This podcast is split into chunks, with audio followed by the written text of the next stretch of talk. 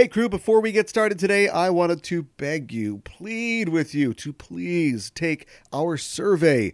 Our parent company, Just Enough Trope, is starting an internet radio station, and we need your advice. We need your likes, your dislikes. Do you like me? Check yes or no on what you would be looking for out of your internet radio solution, up to and including the I don't listen to internet radio. We need to know that as well. So please go to our survey. There's a link for it in the show notes. You can also find it on the EIST POD Twitter feed.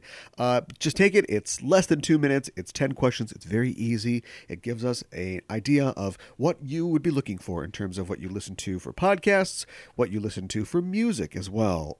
Popular music, old-timey music, new-timey music, whatever those kids are into. We want to hear what you're into. So let us know about that. Also, big news just today. CBS and Viacom finally did it. They're tying the knot, and everything should be wrapped up, this winter as far as the merger goes. We reported on this before. It hasn't been a thing for a while since, of course, the big news was Les Moonves out at CBS. So, yeah, now we're getting back into that. Sherry Redstone is promising $500 million in synergy savings. That means layoffs. But like I said, we will talk about all of that on our next supplemental show next week. So come back for news about that and news from the Trek world. Our show today, so fun. I talked with Liz and Anika of the Antimatter Pod about all kinds of stuff, but nominally we talked about the TNG episode Sarek. Yeah, it's 2 TNGs in a row, but come on, you like TNG. What are you going to do? So listen up to that. You can follow us, like I said, on Twitter or on Facebook, also at EISTPOD, Facebook group, patreon.com/EISTPod, all the usual stuff. Take the survey. Take it. Take that survey. Your captain commands you. And with that, let's get underway. It's worked so far, but we're not out yet. I want to know what you're thinking. There are some things you can't hide. I want to know what you're feeling. Tell me what's on your mind.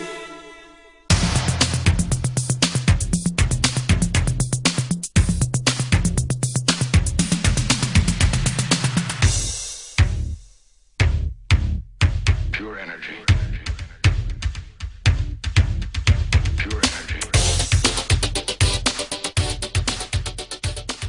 Hailing frequencies open, and welcome to Enterprising Individuals, the Star Trek discussion podcast that boldly goes into excruciating detail about the series, characters, and stories of the Star Trek universe.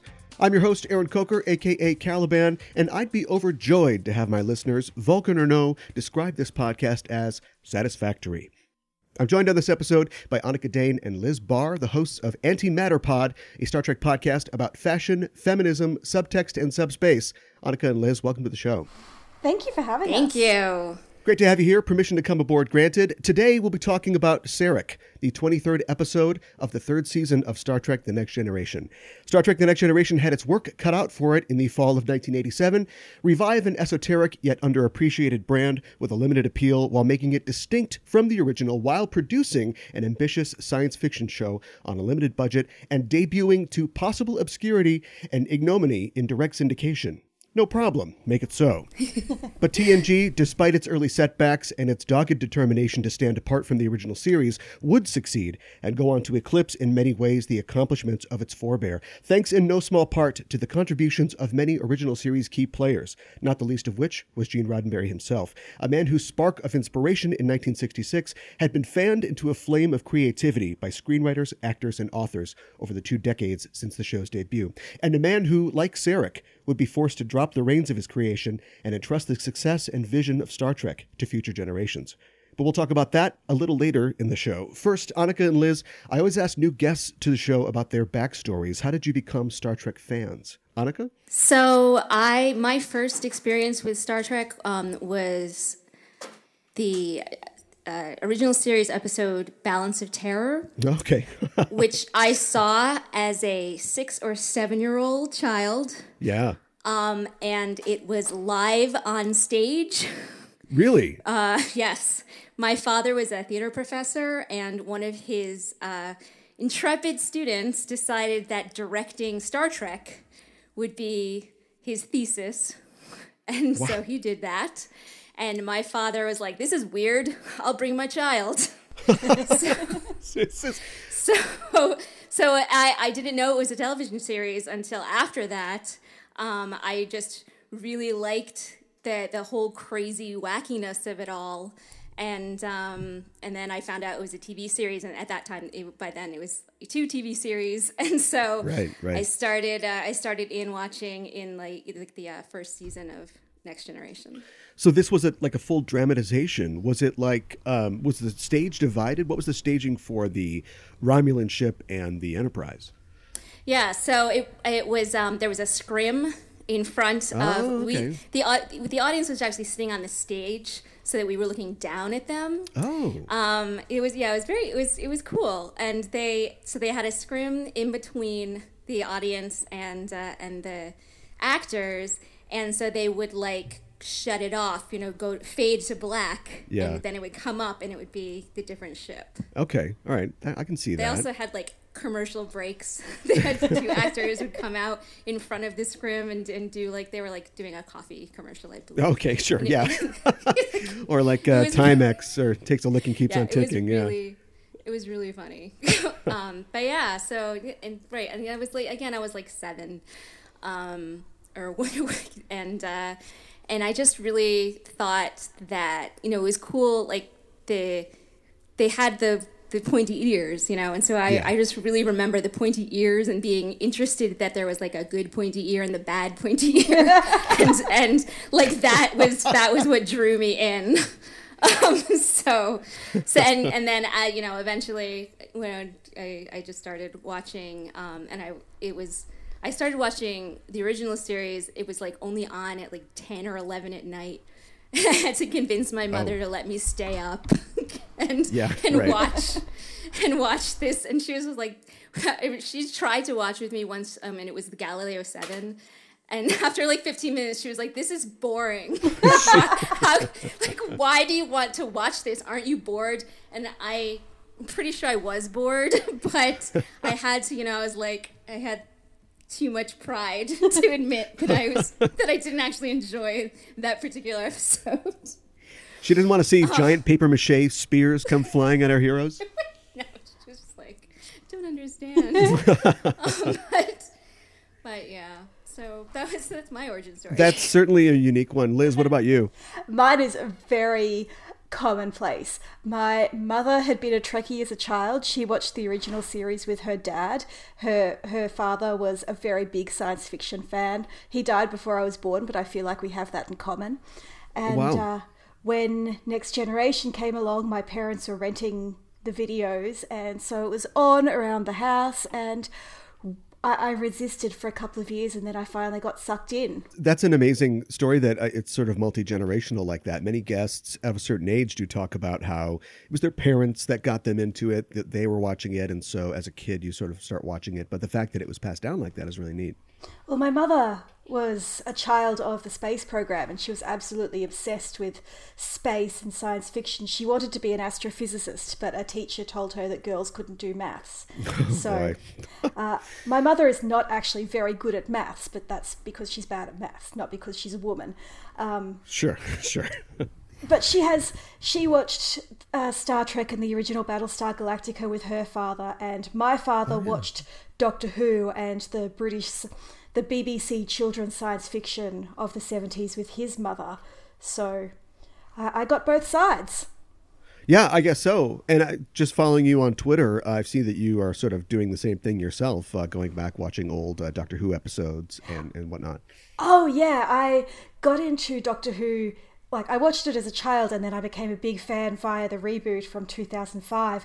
And I love classic Doctor Who. I think, obviously, much of it is terrible and it's so cheap, but stuff like Genesis of the Daleks I find scarier because it's clearly made with everyday objects lying around a TV studio. And in some ways, this terrible story of war and death is more compelling because of it. They used to run Doctor Who on public television here when I was a kid, and so it was always that weird thing where a white guy with a fro was running from robots with a scarf. And I didn't have any really connection to it until, the much maligned Fox movie in the 90s. Not being from a Commonwealth country, we just didn't have a really appreciation for it. But that's when I started to get into it, and I'm glad I did. Yeah, I am very fond of that TV movie. I think it tried really hard to bridge the gap between US and British television. And oh, yeah. I think it did some cool things really, really well. And some other things, it tried. Anika, on your blog, Manic Pixie Dust, you've got a section called Pixie Fashion where you provide an analysis of various characters' costumes from different sci-fi properties. How'd you get started doing that? I've dressed up my whole life. It's been really, my passion since I was young. And I would dress up my pillows. I would try out outfits on my pillows and do, store display designs on my bed to decide, what I was going to wear. So it's just something that I fell into. I was a cosplayer. I am a cosplayer. Sure. But I don't actually have the skills to make really amazing actual replicas of the costumes. You know, Padmé Amidala is my favorite character, and her costumes were all, high end couture. Yeah, right. And I just don't have the skill set to even attempt to start to try to make that. And so I started doing something that I called ready to wear characters. Okay. Which was just sort of going into my closet or a Goodwill and seeing what, how I can reproduce the costume without sewing anything. Yeah. just putting it all together.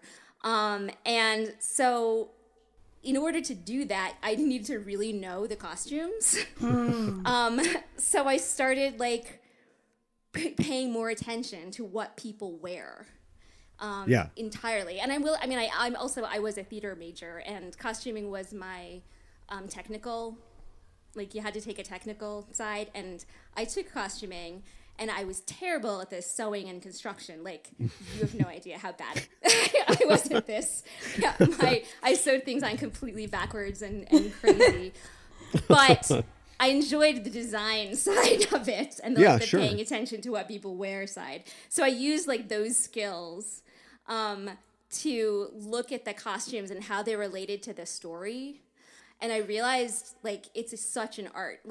Obviously it's an art, but when you start paying attention, I did a review of the first Avengers movie, and I didn't mean it to become, just about the costumes, but I saw so much of the costuming, telling the story. You didn't even need to pay attention to what was being said. You could get the story just by paying attention to the costuming. Interesting. And, I just wrote, that.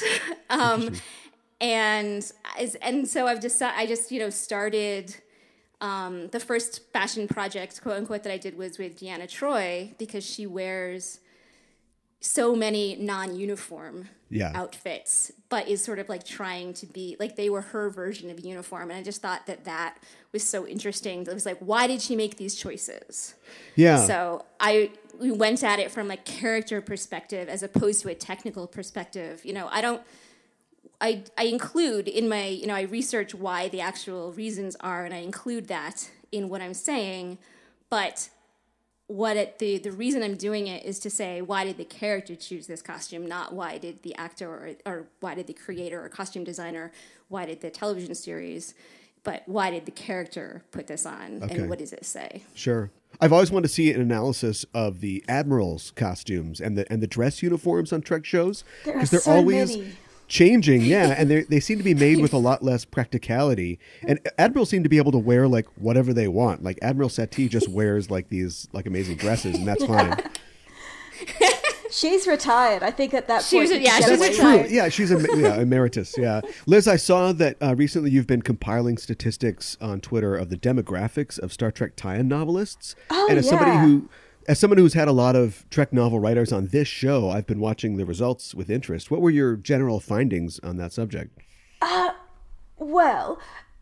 really interesting how it's changed over the years. Back in the 70s, fully 40%, or maybe even more, Anyway, a considerable proportion of tie-in novelists for TOS in the 70s were women. And I think that's because so much Trek writing was happening in fanzines that women just had the practice. And then you had a lot of like big-name male writers doing tie-ins as well. But overall, it's about 30% across the board.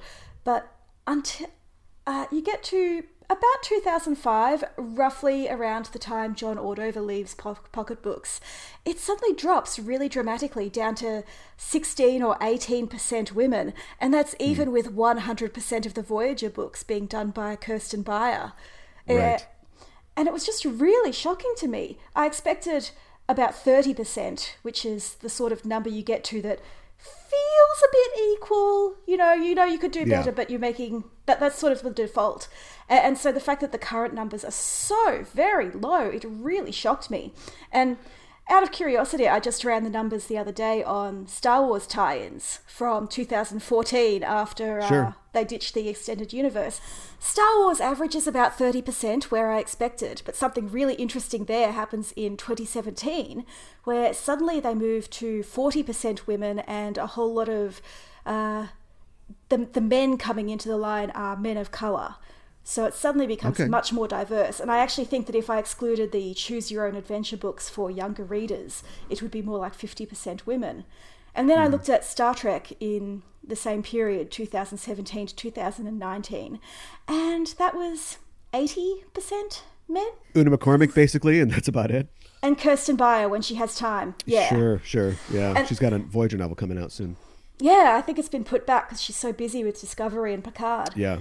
And it's just a real shame to me because I think tie-ins can be such a useful jumping off point for casual fans into science fiction, for younger readers into adult fiction, and just voices have been lost and I don't think they're being replaced.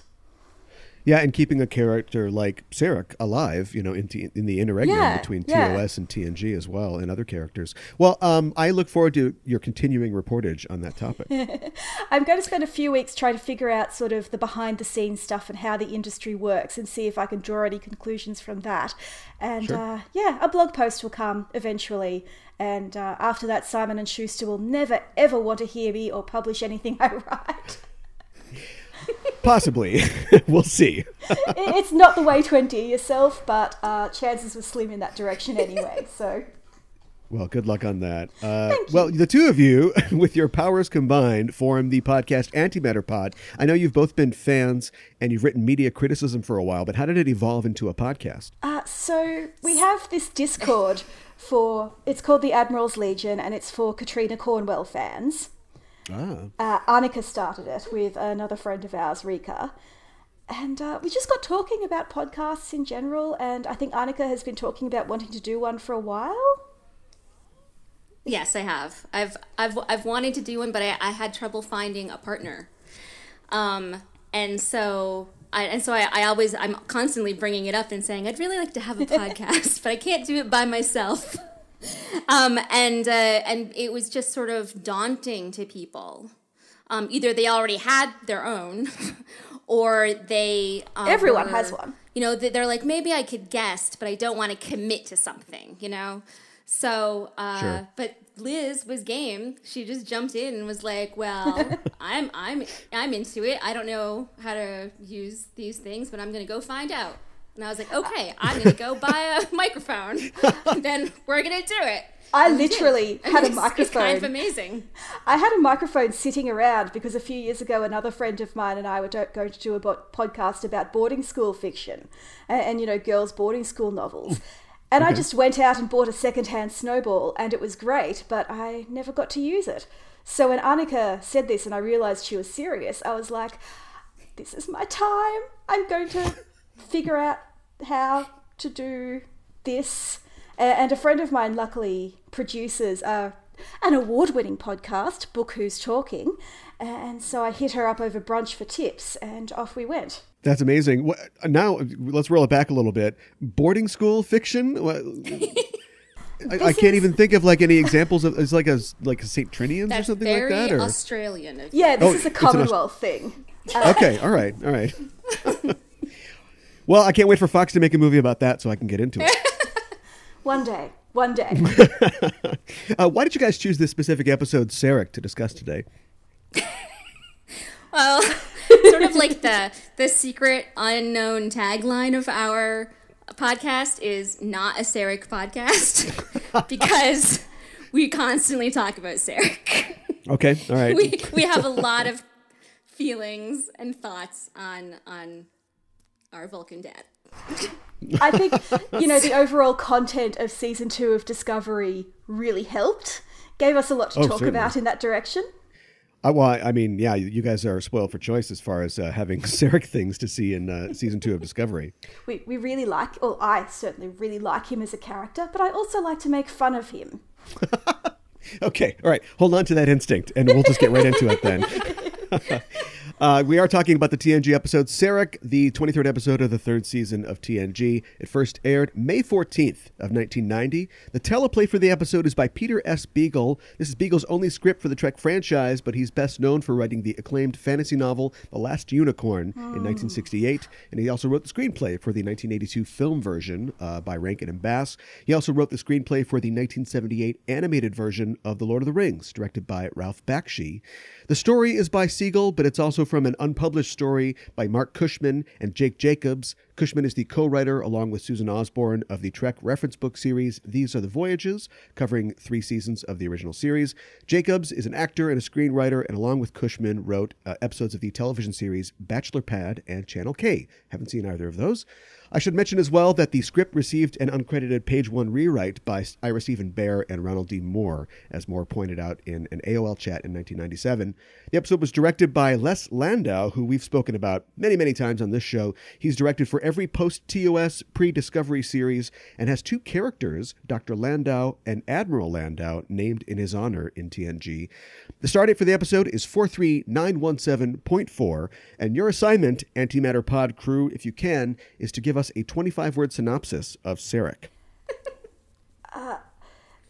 Turns out Sarek is the worst.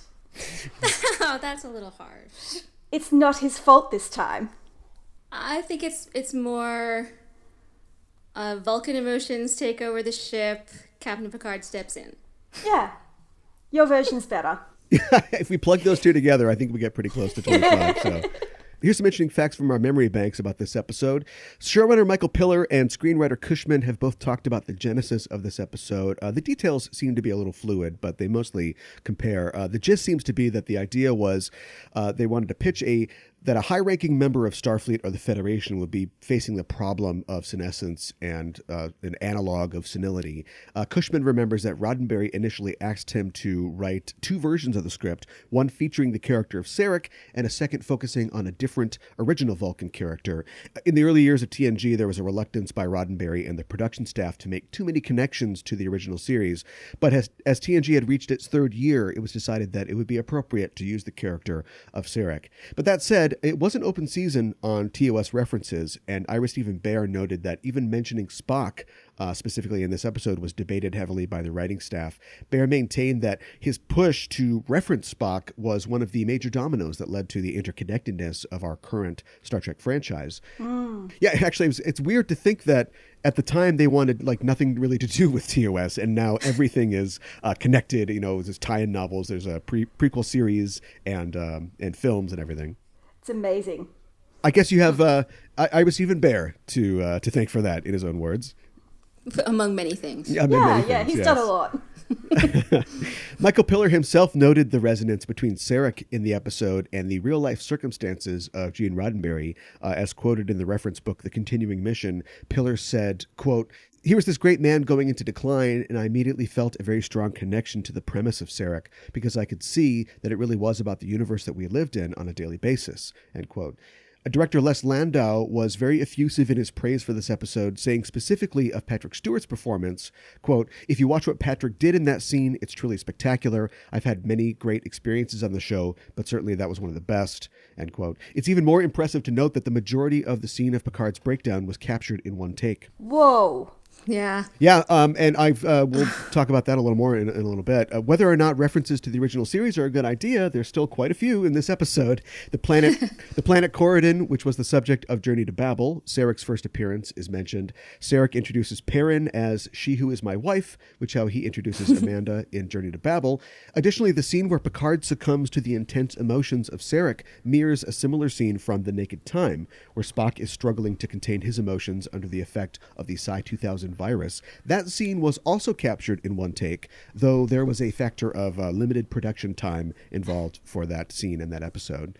This is also the first time a mind meld is seen on TNG. It's also the first appearance of Joyce Robinson as Ensign Gates. She would appear as a helmsman in a mostly non-speaking role for an additional 35 episodes on the series. Nice. And speaking of actors, let's talk about guest stars on this episode. William Dennis appears as Ki Mendrossen. Dennis appeared in several guest roles on TV shows in the late 80s and early 90s. He also holds a PhD in theoretical chemistry. So I guess my parents were right. I shouldn't have switched to theater. I could have finished my med degree and then just gone into acting anyway. But my mistake. His last screen credit and his only feature film credit is the 1995 movie Things to Do in Denver When You're Dead. Rocco Sisto appears in the episode as Sakkath. This is Sisto's only Trek credit. He graduated from the Tisch School of Arts in 1977 and appeared in many TV shows and films throughout his career, appearing most recently in 2017 on the CBS series Madam Secretary. He was actually born in Italy, and he played the young version of Junior Soprano on the HBO series. Huh. And Joanna Miles plays Perrin in the episode, a role that she would reprise in the 5th season episode Unification Part One. Miles studied at the Actors Studio and went on to a career in TV and films spanning 5 decades. She won 2 Emmy Awards for her portrayal of Laura Wingfield in the 1973 film version of The Glass Menagerie. Wow. And Anika, as somebody who was a theater major, studied theater, you must have taken the stage at some point in your life. Yes. Did you ever? Were you ever in or working behind the scenes on Glass Menagerie? No, but I did scenes for various classes. That is a well used. I've never done Glass Menagerie, but I definitely have a Tom monologue or two in my bag when I was auditioning. And last but most, this episode, of course, features Mark Lenard as Ambassador Sarek. Lenard's first role in the Trek franchise was as the Romulan commander in the first season TOS episode Balance of Terror, as Anika knows. He would also appear as Klingon captain in the first scene of 1979's Star Trek: The Motion Picture, making him the first actor in the Trek franchise to portray a Vulcan, a Romulan, and a Klingon. He first appeared as Sarek in the second season TOS episode Journey to Babel, a role that he would reprise in the animated series episode Yesteryear, which we've covered on this podcast, 3 feature films, of course this episode, and the 5th season episode of TNG Unification Part 1, in which Sarek succumbs to Bandai Syndrome. And you guys have mentioned that your podcast is not a Sarek podcast. What is it about Sarek that you enjoy so much? If you could put it in words. I really love stories about relationships between parents and their adult children and the push and pull of that tension and that love. And so they gave me Sarek and Spock. And this was my first, as a kid, this was my first introduction to Sarek, and I had never seen Spock. So I found him incredibly interesting, and my parents said he was very important. And I was like, yeah, okay, you talk about this other series, I guess. But right. I found Mark Lenard's performance so compelling that for the first time I wanted to go back and watch the original series. So I find all Vulcans really fascinating. Even Cyborg? Yes, definitely Cyborg. Are you kidding? He's amazing. Just checking. And I respect their culture, but I disagree with 90% of what they believe. Okay, sure. In terms of how to deal with your emotions. Yeah. And yeah, I say that I really love Vulcans, but I would be a terrible one, and I'd probably be a better Romulan. I can see that. But I think that Sarek is the most interesting in many ways because he is so very Vulcan and so very determined to be Vulcan, but he also loves humans. Like he is just especially when you see him in Discovery, he's just he's younger and a little bit more like, oh, I'm just going to collect all the humans and I'm going to, I'm going to figure out how to fix them and everything is going to be great and I'm going to befriend everybody and spread my Vulcan wisdom as far and wide as possible. Yeah. And I but he's terrible. He's terrible as a person, and so he's the last person who should be in charge of spreading wisdom across the galaxy. Right. But he thinks that that's his number one position, and he does it from a place of absolute belief. He really and love. He wants to make the universe better. He just is completely wrong about how to go about it. Right. I don't think he's entirely wrong. You consider his regard for the original Georgiou and the friendship that he obviously has with Cornwell. He's not a totally terrible person. It's just that as a parent and as a mentor, he fails.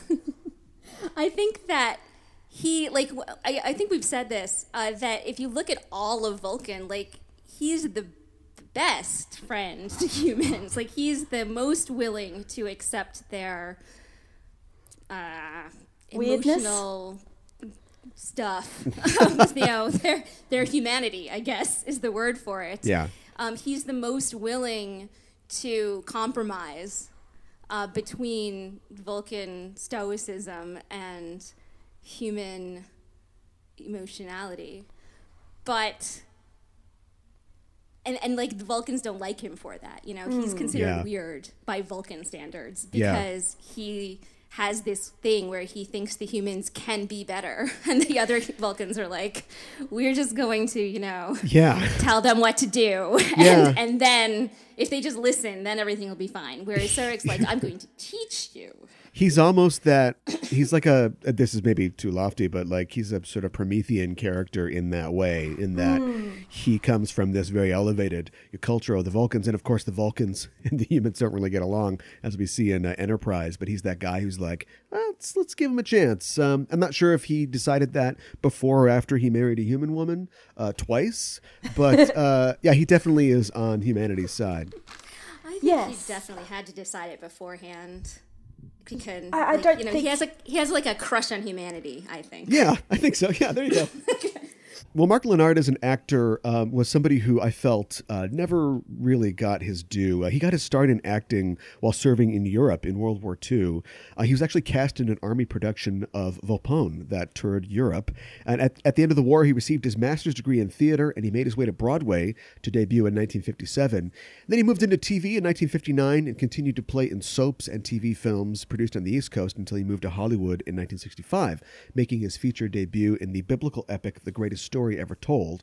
Then, of course, he appeared in Balance of Terror in 1966, and he continued to make TV appearances throughout the 60s and 70s on shows like Mission Impossible, The Wild Wild West, It Takes a Thief, and he was regular on the late 60s Western show Here Comes the Brides.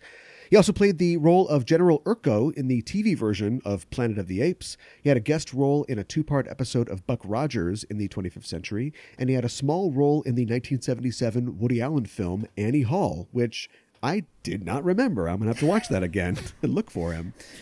He was also a voice actor. He lent his voice to advertisements for Saab, Zenith Watches, and did narration on PBS, the Learning Channel, and the Discovery Channel. And, of course, he was diagnosed with multiple myeloma in 1995 and died in 1996 at the age of 72, survived by his wife of 36 years, Anne, and their two daughters, Roberta and Catherine.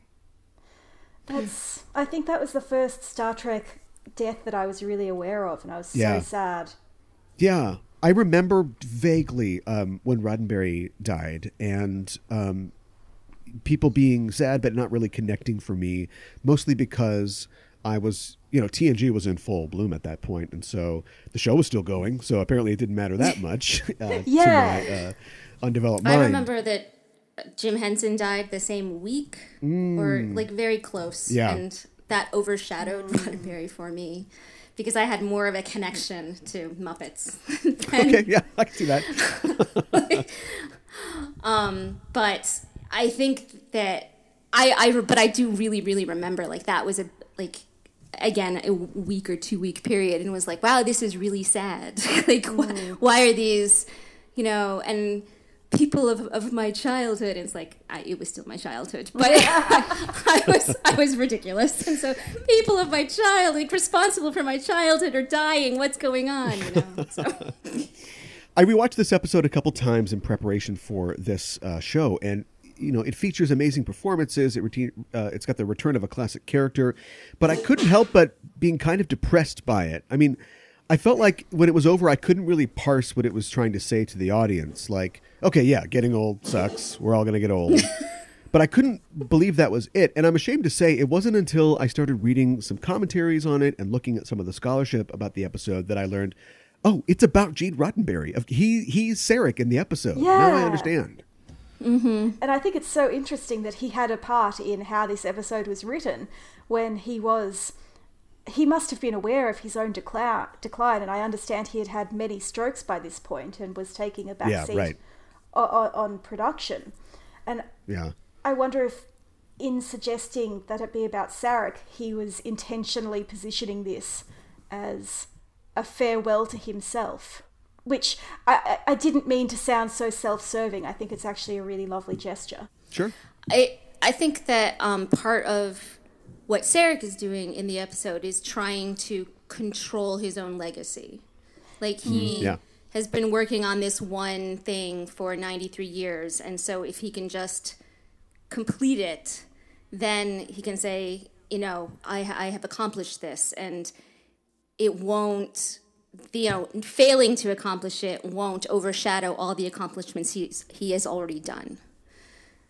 So it's ending on his terms, and I can see a creator also wanting to sort of end on my terms. You know, bring back a legacy character in order to say this is what Star Trek is, and this is why I made it. I was reading remarks from Michael Piller, someone else who helped shape the Star Trek universe and was taken from us too soon. And he was talking about the uncomfortable parallels in constructing the episode, and basically the same thing that you were saying, having a creator who is trying to finish this work, but also at the same time seeing his faculties and his sort of self-control disappear. Not only is Sarek trying to land this deal that's taken so long, but he's also seeing everything that he's relied on, his emotional control and just his view of the world, sort of slip away from him. Yeah.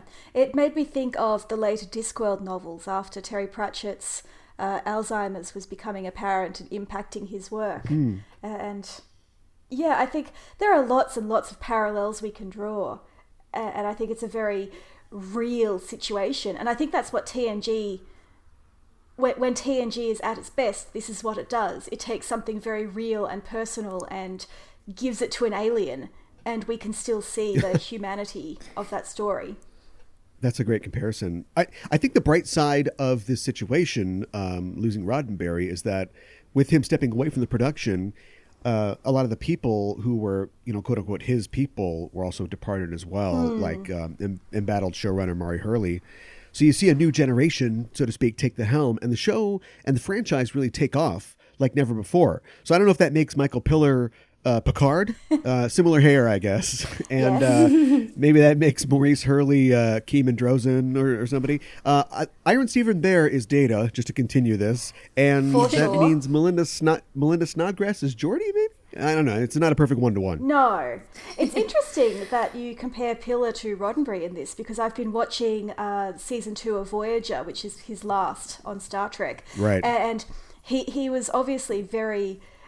exhausted and creatively burnt out and full of ideas for changing and updating the format of the series, but not quite able to stick the landings. And so, knowing when it's time to step back and let the new generation take over is such a difficult skill to learn. Yeah, I think that is something that plagued the later years of this period of the franchise.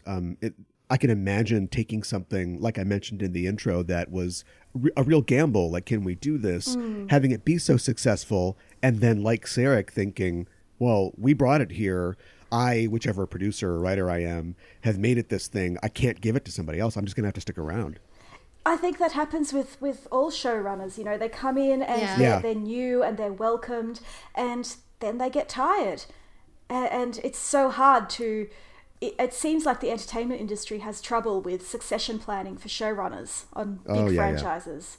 Yeah. And his name rhymes with Schmanen Schmaga. I was going to say Schmick Schmerman, but yes. Oh, well, Both these things are true. Well, I'm going to plant my flag here, I think, and say that I think TNG Season 3 might be the show's best season. There's better individual episodes. There are hours that give particular characters better moments in development. But this is just solid Star Trek over the course of pretty much the entire season. There's a few all-time classic episodes. I think the third season is where the maturity of the show really begins to emerge. I agree. Definitely. Yeah. I think it's where, you know, the characters have settled into themselves, the writers are confident telling different types of stories, and you know, even the Aliens of the Week stories are really, really strong. I noted that, I think I read on Memory Alpha that this is a season of kidnappings. I think there's like 8 separate characters who are all kidnapped or beamed away or restrained by somebody else. I'm not sure what that means. That's on Worf. Yeah, right, exactly, yeah. Get up off your butt. You know what? One of my notes on this episode is Worf is bad at his job.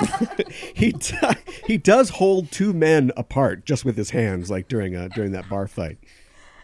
Yeah, but he didn't notice that there was a problem to begin with. Yeah, right.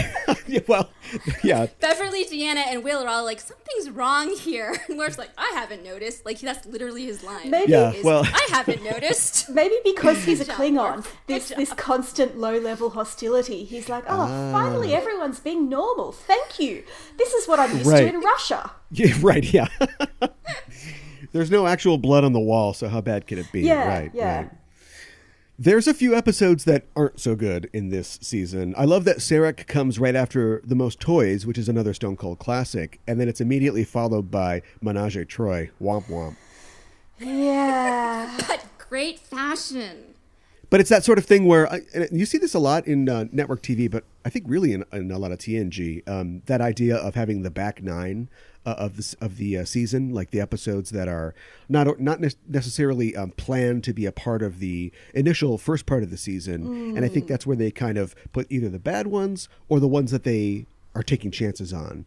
And so you get things like The Inner Light was one of those, you know? Yes. And I think this is an example of one that maybe they weren't sure about. Maybe it took a little bit more to put it together, but was definitely worth what they ended up with. I was struck watching it yesterday how simple Sarek is as an episode. Yeah. You know, we don't really have a sense of the stakes. There's not really like a B story or anything. No. It's all A story. No. Like there's little vignettes of other plots like Geordi and Wes's date. Like Wes's date is this weird subplot. Yeah. But it's not like, you know, we never actually even see the girl. So it's not like it's an important plot line. It's not a B story. It's just this extra subplot to A. And I have to say, and Geordi and Wesley. Why cast somebody? Yeah. Geordi and Wesley talking about women is so uncomfortable. Oh, boy. Yeah. Why do they let that happen? Can you imagine what their reputation is? That they are both sort of weirdly half self-aware and half oblivious. I assume that the women that's Enterprise, a great description. That there's probably like a secret group chat where the women of the Enterprise are like, Geordi asked me out. And someone else is like, yeah, Wesley has been staring at me and I think he's trying to work up the courage. Can we like workshop ways to let him down easy? The dating pool is getting smaller and smaller here on the USS Enterprise. Also, what kind of ensign dates a 17-year-old? Yeah, so I'm trying to figure out how old he's supposed to be at this point. Like, he's probably 16 or 17, right? I would have said 17. He's a year or 2 out of the academy. I feel like he started at 14, right? Yeah. And this is season 3, so... Yeah, it's a little weird, and Geordi's comments on such are a little weird. I'm trying to remember the episode where Geordi gets, like, his mental upgrade? I can't remember exactly what it is, but up to a certain point, he's, like, striking out with Christy and the Coco No-Nos, and then at some point, I can't remember the plot, but he gets, like, a thing, and then he's like, well, I'm more confident now. I think it's a Barclay episode, isn't it? But yes. The Barclay one? I think so, but I do remember him getting his upgrade. Yeah. Okay. And then, like, something happens to him, and then it's not taken away. Right, right, so, yeah. So in theory, he is now confident forever, but does he really improve? Yeah, well, you know, he does rightfully get taken down for his holodeck exploits. Aww.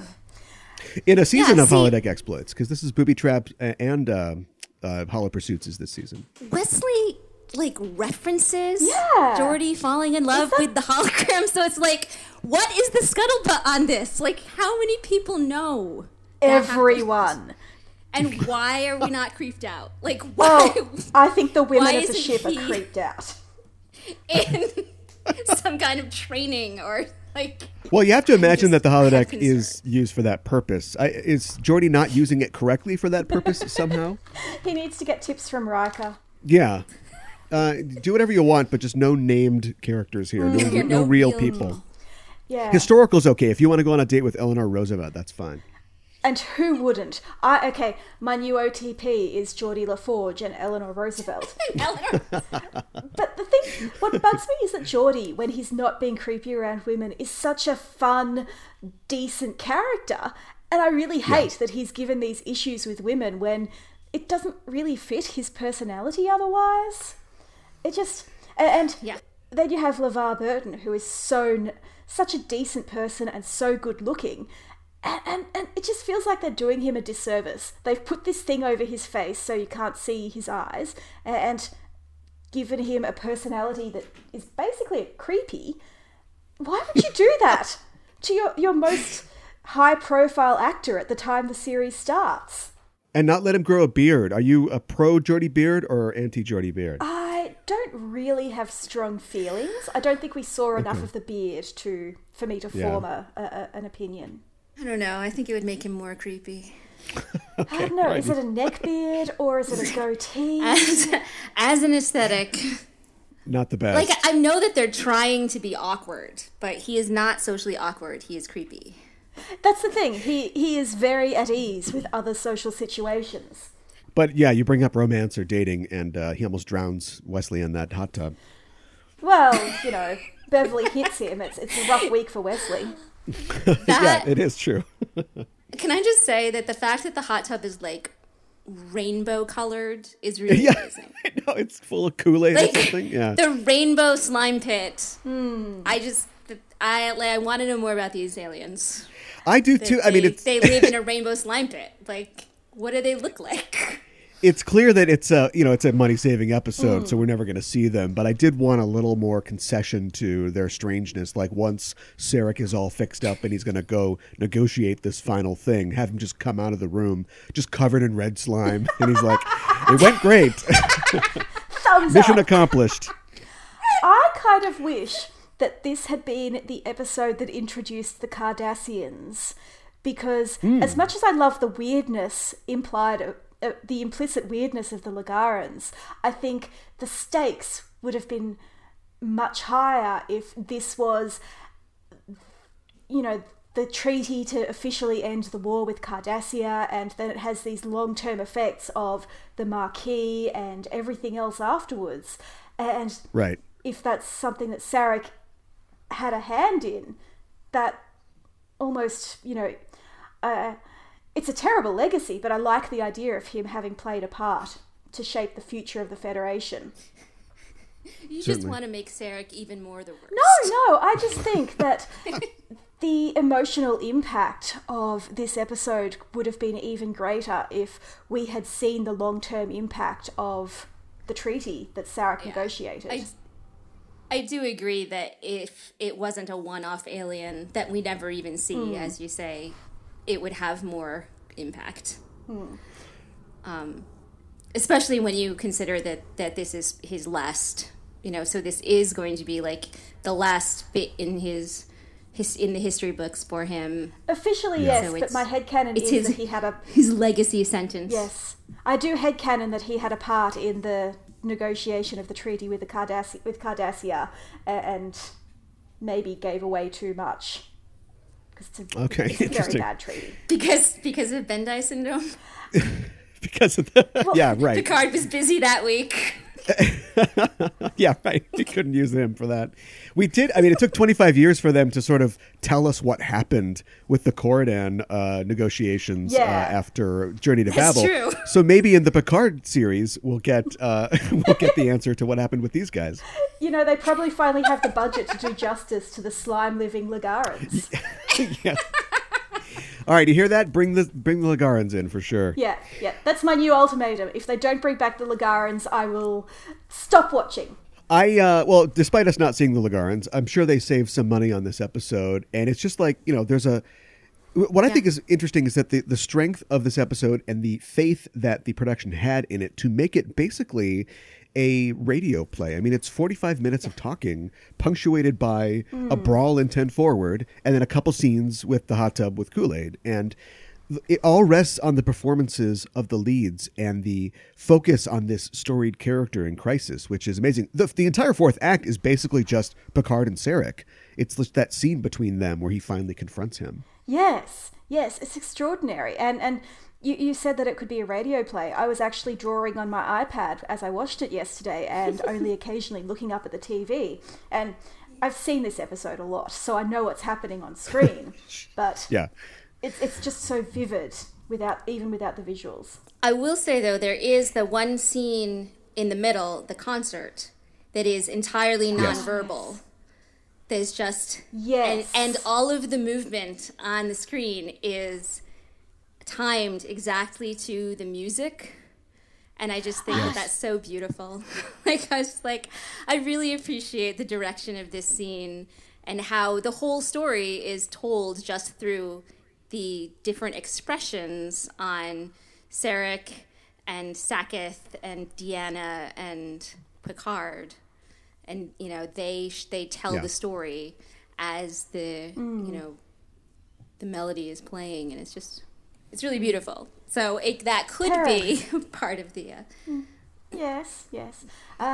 Perrin plays a big part in that scene too, and I think she's overshadowed as a character by Amanda, who we know so much more about. But I find Perrin really interesting because here is this woman who... another human woman who has married a Vulcan and who has apparently embraced many things about the Vulcan way of life. And she's also, you know... his second wife after his famous first wife, and the stepmother to Spock, who we learn in Unification she doesn't necessarily like. I just think her story must be so fascinating. Yeah, I'd be interested to hear your thoughts on the apparent shifting of the Vulcan culture from being a matriarchal society that we see in Amok Time to this is the woman who is my wife, Mrs. Sarek. Yeah, and... It's just, I think that's partly an effect of having so many different writers on TOS and not necessarily talking to each other, and DC Fontana just sort of pulling all the strings together behind the scenes. Right. And I think, you know, Vulcans are very complicated and they have millions of years of history. And so, they have remnants of the times that they were matriarchal. They have remnants of the times that they would get naked and rub each other with oil and call that a party. You know, they've got a lot going on. And they all, in, you know, Enterprise, we are introduced to young T'Pau, and she's sort of like a rebel. So it's, you know, I kind of like the idea that T'Pau took power. It was like, I'm in charge now, guys. Yeah. The Kishara changed a lot of things up for Vulcan society, but it gave them a chance to sort of play around in the early years, though. The one thing that I have to say about that concert scene, which is great, and of course it wouldn't be TNG if there wasn't a spontaneous string quartet showing up. But so TNG. Yeah, when we get that shot of the tear, though, did that seem kind of fake to anybody else? I think they used a still of Mark Lenard's face, and then they like animated or superimposed a tear going down. I mean, maybe they couldn't get it on the day. Patrick Stewart, though, has those perfect dual tears in his scene. You know, when he is experiencing all those emotions, and it's all the more incredible when you know it was done in one shot. Ah, I I didn't realize that, but that just blows me away even more. And maybe Mark Lenard can't cry on cue, and that's why he's so good at playing Vulcan. He did, and he had a lot of makeup on too, so maybe it, you know, they were worried that it would run or something like that. It's the perils of HD. Another HD thing that I caught in this episode is something is wrong with Jonathan Frakes's finger. If you look at the index finger on his right hand in this episode, he has like a flesh-colored like ace bandage on it for the entire episode, and then he is in all of his scenes like sitting down and then kind of like, you know, they don't have any pockets in their uniforms, but like he's sort of putting his hand behind him or he's sort of dropping his right shoulder down. And all my research, I couldn't find out what happened to Jonathan Frakes' finger that week. Do you think if we tweeted him and asked, he'd remember? I don't know. I plan on asking him if I meet him sometime soon. Yeah, so did you like injure your finger in 1990? Yeah, were you mountain biking or something like that? Comes right back to it. I will admit to being distracted in the concert scene by the clothing on the extras. They were mostly uniforms. There were some civvy. Yeah, there were civvy clothes. Two guys that I was like, they went down to like the Gap and bought these clothes and put them on them. These are not 24th century clothes. These are 1990 like peak 90s Gap clothes.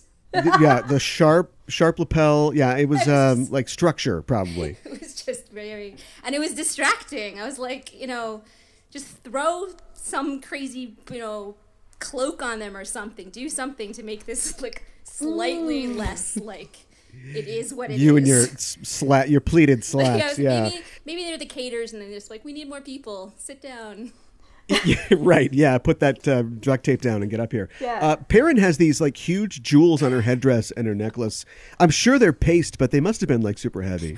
I have to think that Perrin foreshadowed Amidala's, you know, the red royal gown in Phantom Menace, because there are certain similarities there. There are definitely, I can see that. Amidala is so elegant though, whereas Perrin has... She's got a pretty sweet wimple. She's got like a space nun thing going on. Yeah, it's cool. Like she's hiding her ears so people don't see that they're not pointy. Even though, honey, you're a redhead. They're going to notice that you're not Vulcan. And you don't have a bowl cut, yeah. I was just, having just recently seen Journey to Babel and Amanda's clothes, I was sort of disappointed in Perrin's, I have to say.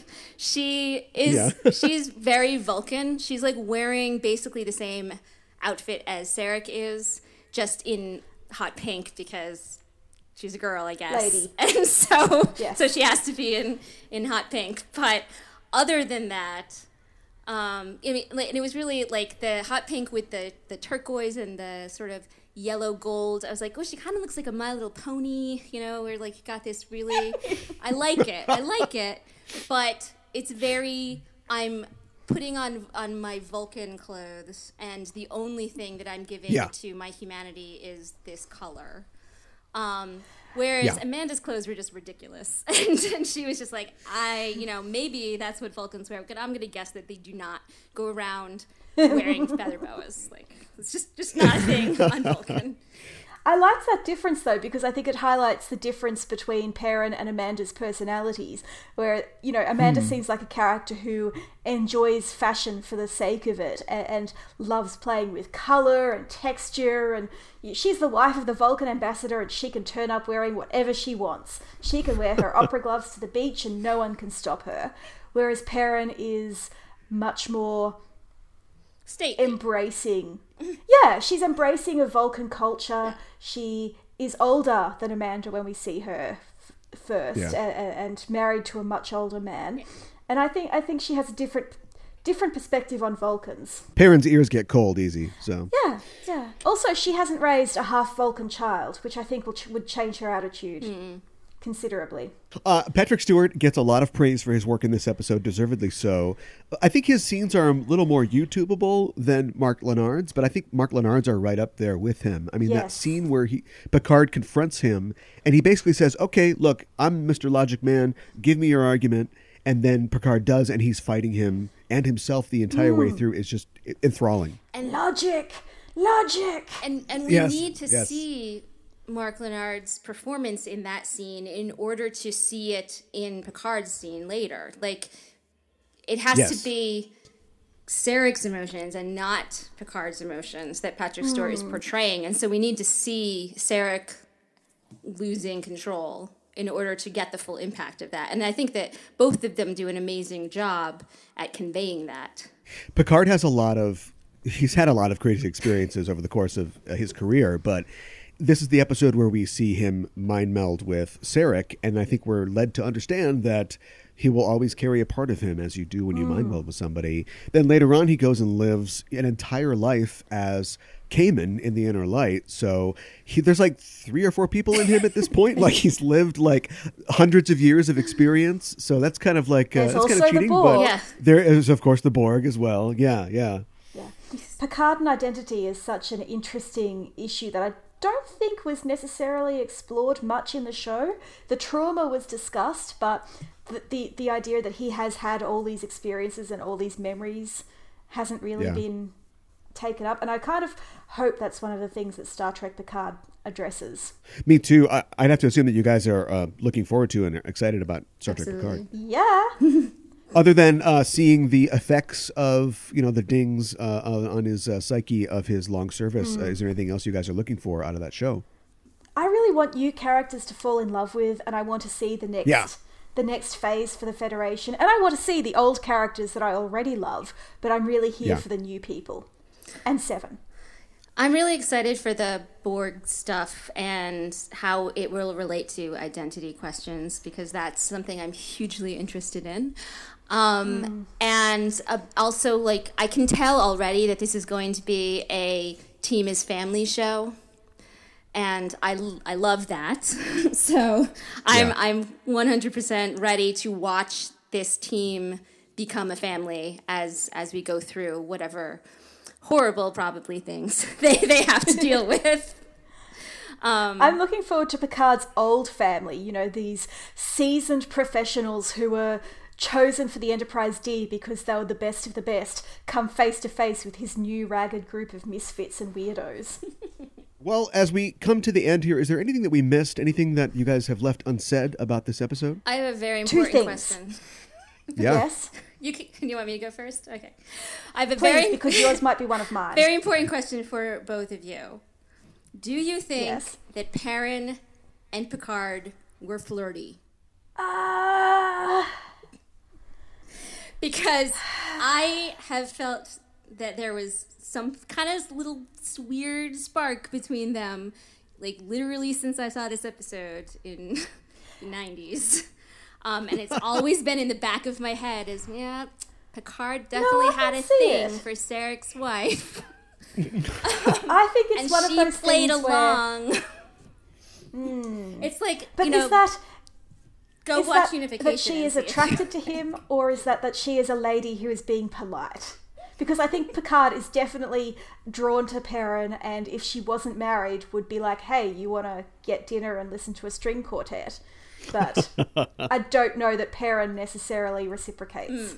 Yeah, I think that's fair. The real question is, do you see shades of that when they see each other again in Unification? I remember. Yes, definitely. I definitely remember it being like, oh, they're at it again, though. Like, okay. There was just, again, in my head, it was just, there was something really, really there. Just, nothing untoward.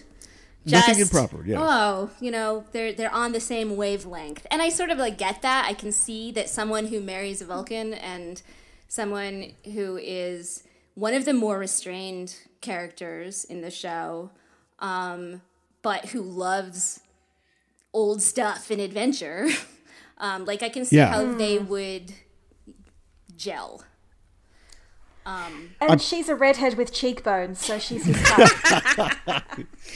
Yes. I'm wondering if, I'm trying to think of what the first episode is that we really see Picard begin to come into his own as, a romantic lead himself. We do get Captain's Holiday this season. There's a little kissy face, in holodeck episodes and stuff, but maybe this is the first season where we start to see that side of Picard more. Yeah, he's allowed to sort of let it out a little. That happened with Janeway too. It took a few years before she was allowed to be flirty in any way. Mm. He had chemistry with Captain Lavoie, but she was the ex he was angry with or still resented. So right, right. But also cheekbones. Yep, redhead with cheekbones. Redhead with cheekbones. Nailed it. Yes. My questions from this episode: one is, who do we think the son whose wedding Picard attended was?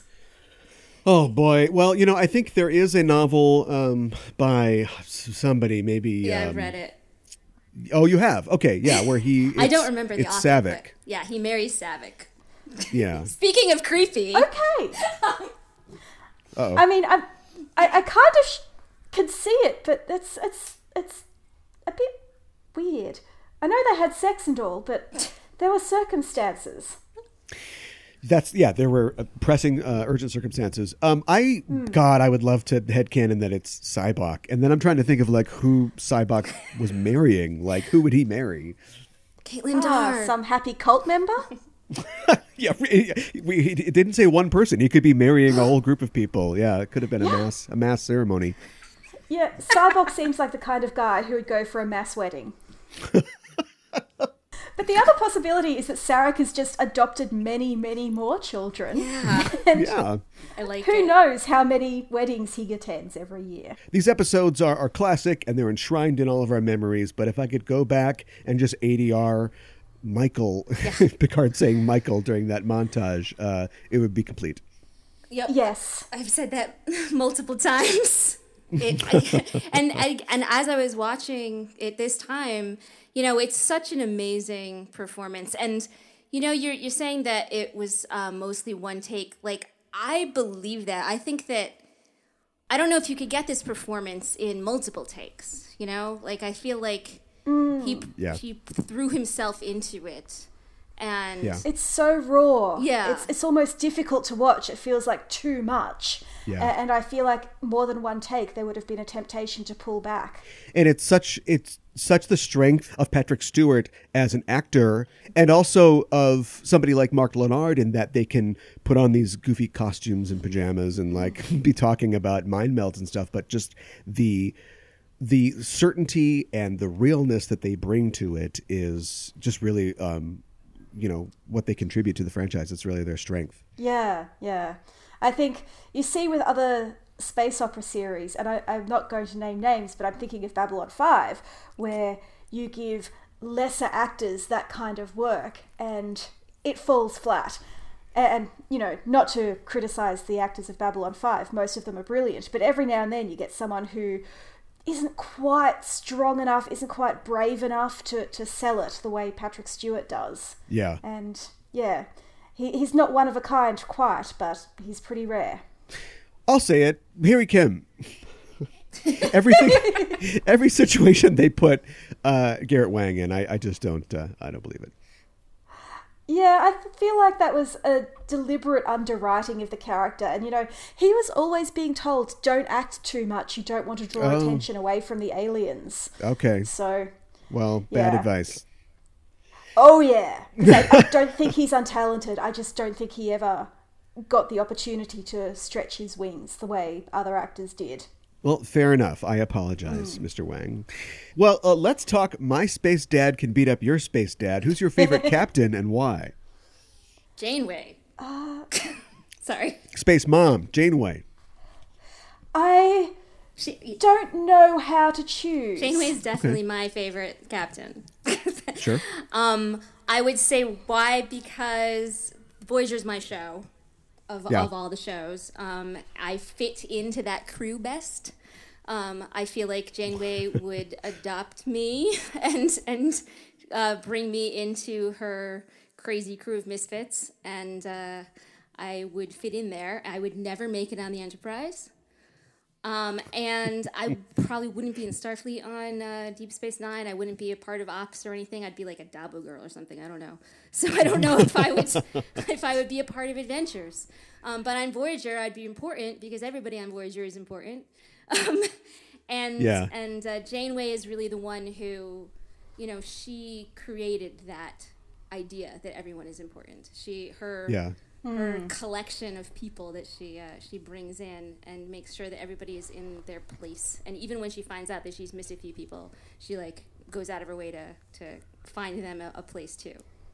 Yeah. I always thought that Garrick must have had a Bajoran girl like helping him hem pants or something. He couldn't be doing all that work by himself. Yeah, I could definitely. Well, we know Anika couldn't do that job. Maybe if I had instruments, though. Right. Future sewing instruments. Future stuff. Yes. If I just had to program something, maybe it would be okay. But I could do his shop windows. Well, now that we've reached the end of the show, you will both receive a commission and the rank of ensign in our Starfleet. What department on the ship do you work in? Oh, I would be in command, but I wouldn't be like serving on a starship. I would be the admin assistant to an admiral. I'd be the one going, we've just had a report from the Enterprise. I know they only launched yesterday, but Captain Picard says they've run into an omnipotent being that's putting humanity on trial. Yeah. Do you want to deal with that? And then I would die when my boss turns evil.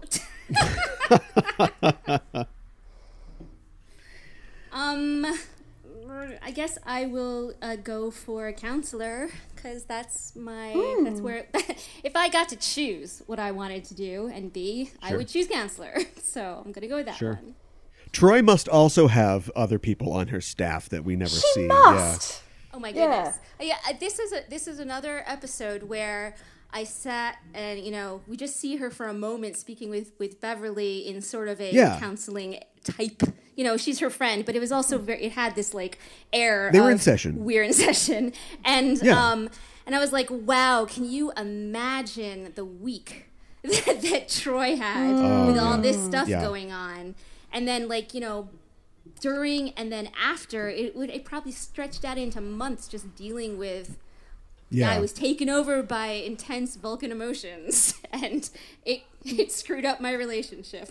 Yeah. Well, yeah. Vulcan mindwaves are if there's a huge brawl in the 10 forward, then there's going to be disciplinary actions. And I'm sure part of the disciplinary, the punishment is for you to have to go to counseling and stuff like that. So Troi's schedule is going to be full for months. Yeah. Yeah. There has to be other counselors. Like one person can't manage 1,000 people. Just to do onboarding and insurance. Yeah. Or 999 people and data. Yeah, right. It's not like data doesn't need counseling. Just saying. He needs it more than anyone. Exactly. He's got a cat. He's fine. Ah, therapy cat. Yes. Well, Ensigns Dane and Barr, thanks for joining me to talk about Star Trek and the Star Trek universe. If people want to continue the conversation, and they can, at EIST Pod on Twitter and the Enterprising Individuals Facebook page, where can people find you online? Our podcast can be found at antimatterpod, all one word, .tumblr.com, or on Twitter, same username. And I can be found on Twitter at _Liz Barr, that's LIZBARR, and squidishly.net, where I mostly blog about Voyager. Awesome. And I'm Manic Pixie Dane on Twitter and Pixie Dane most other places, other social medias. But if you go to manicpixiedust.com, then there's links to everywhere, as well as all of my various content. Well, thanks again for joining me. Thank you for having us. Yes, this has been wonderful. Really enjoyed the conversation. Me too. We are signing off until the next mission. Hailing frequencies closed.